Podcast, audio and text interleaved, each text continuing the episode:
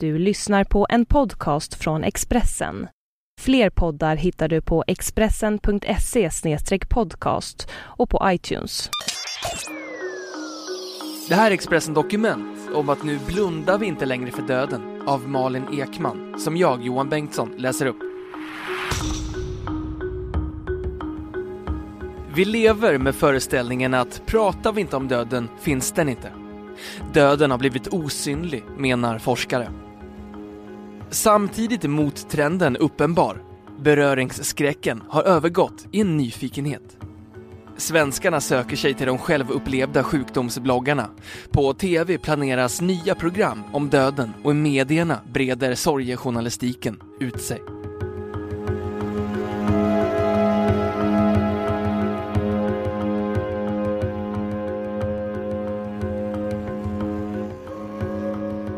Runt den medeltida dödsbädden samlades hela släkten med förhoppningen att insupa den döendes sista visdomsord. Prästen kallades in och det fanns inrättade rutiner för hur själva avskedet skulle gå till.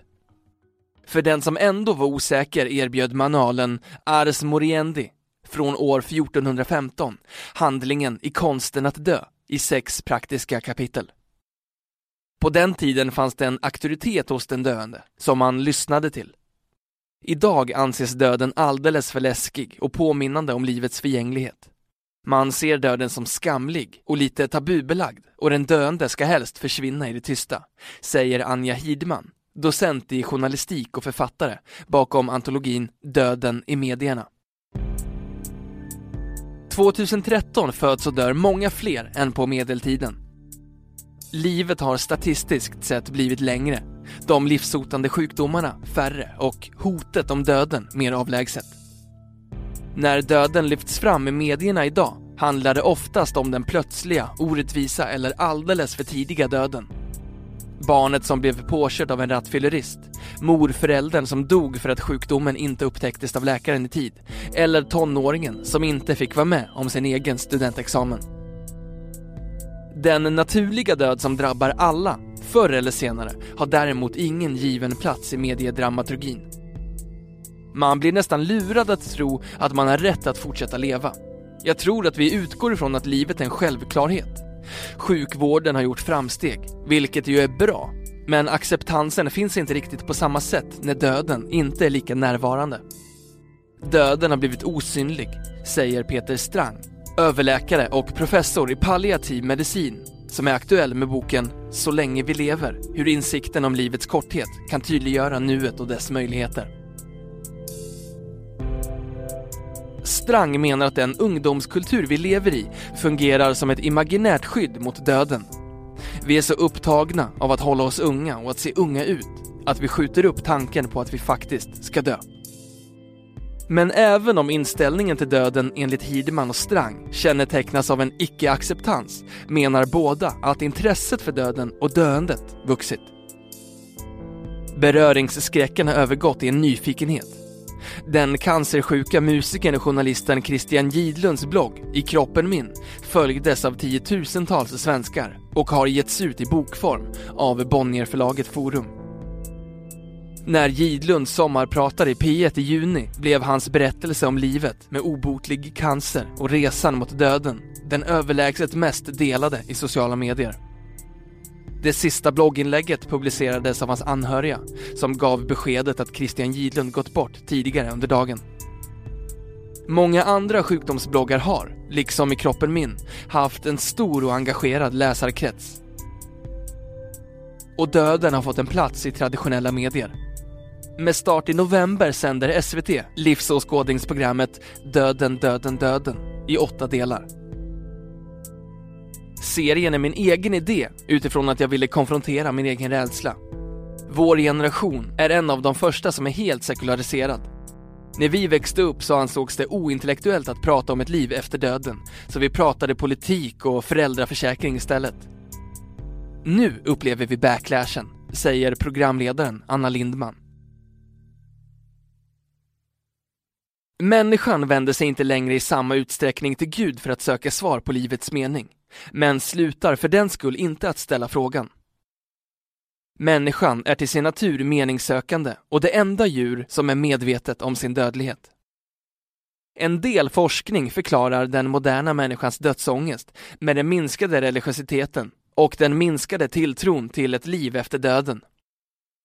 Samtidigt tycks det oavsett livsåskådning finnas ett ständigt behov av att påminnas om döden. Den ökade förekomsten av död och döende i medier sammanfaller alltså med att döden blir allt mindre synlig i det vardagliga livet, skriver Anja Hidman i Döden i medierna.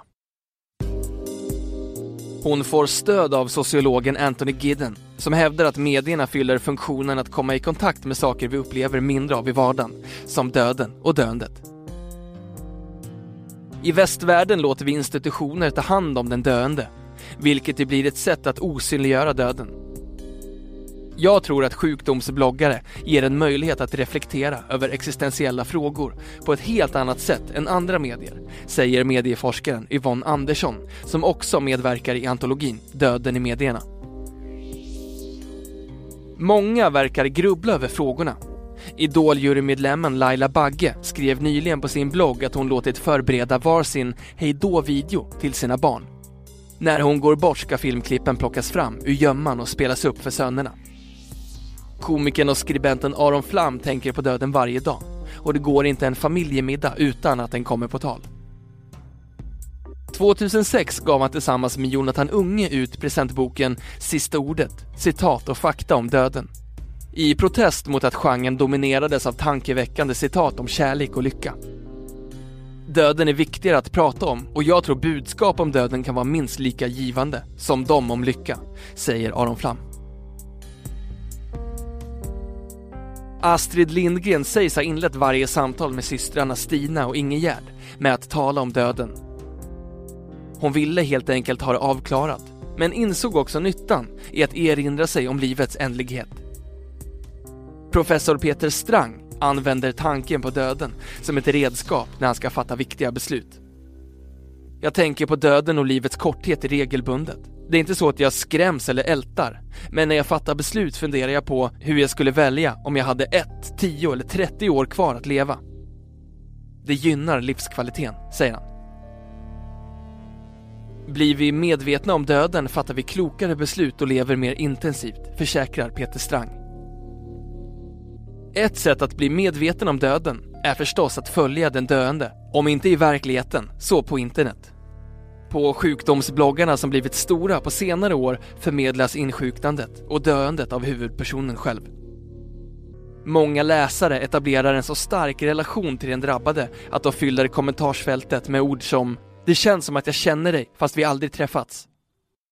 I kommentarsfälten manifesteras också den frustration och bristande acceptans inför döden som många av läsarna känner. Det är typiskt för vår tid, icke-acceptansen. Du ska bekämpa monstret och inte ge upp, säger Anja Hidman. Enligt Hidman skapas ur den kollektiva sorgen en gemenskap. Idag märks den i kretsen av följare på sjukdomsbloggarna, men den planterades i medierna i slutet av 90-talet. Prinsessan Dianas död 1997 blev i någon mån startskottet för det Hidman kallar sorgejournalistiken. Det är kutym inom nyhetsjournalistiken att skapa en känsla av det oförståeliga att någon har gått bort. I sorgegemenskapen finns också en tröstande aspekt och en illusion av kontroll, säger hon. Många som sett döden på nära håll har ofta ett liknande budskap. Ta tillvara på ditt nu. Bland andra Christian Gidlund. Den 25 oktober 2012, ett knappt år före sin död, reagerar han mot detta ständiga språng som han själv en gång var en del av på sin blogg. Han skriver Var är ni på väg när där man var alldeles nyss är där man vill vara?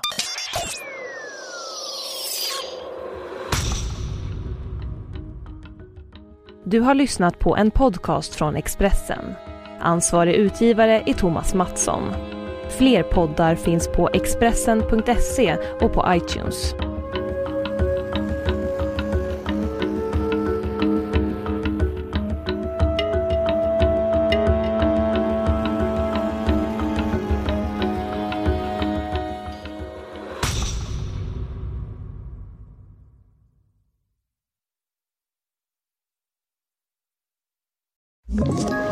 Ett poddtips från Podplay. I fallen jag aldrig glömmer djupdyker Hasse Aro i arbetet bakom några av Sveriges mest uppseendeväckande brottsutredningar. Går vi in med hemlig telefonavlyssning och, och då upplever vi att vi får en total förändring av hans beteende. Vad är det som händer nu? Vem är det som läcker? Och så säger han att jag är kriminell, jag har varit kriminell i hela mitt liv men att mörda ett barn, där går min gräns. Nya säsongen av Fallen jag aldrig glömmer på Podplay.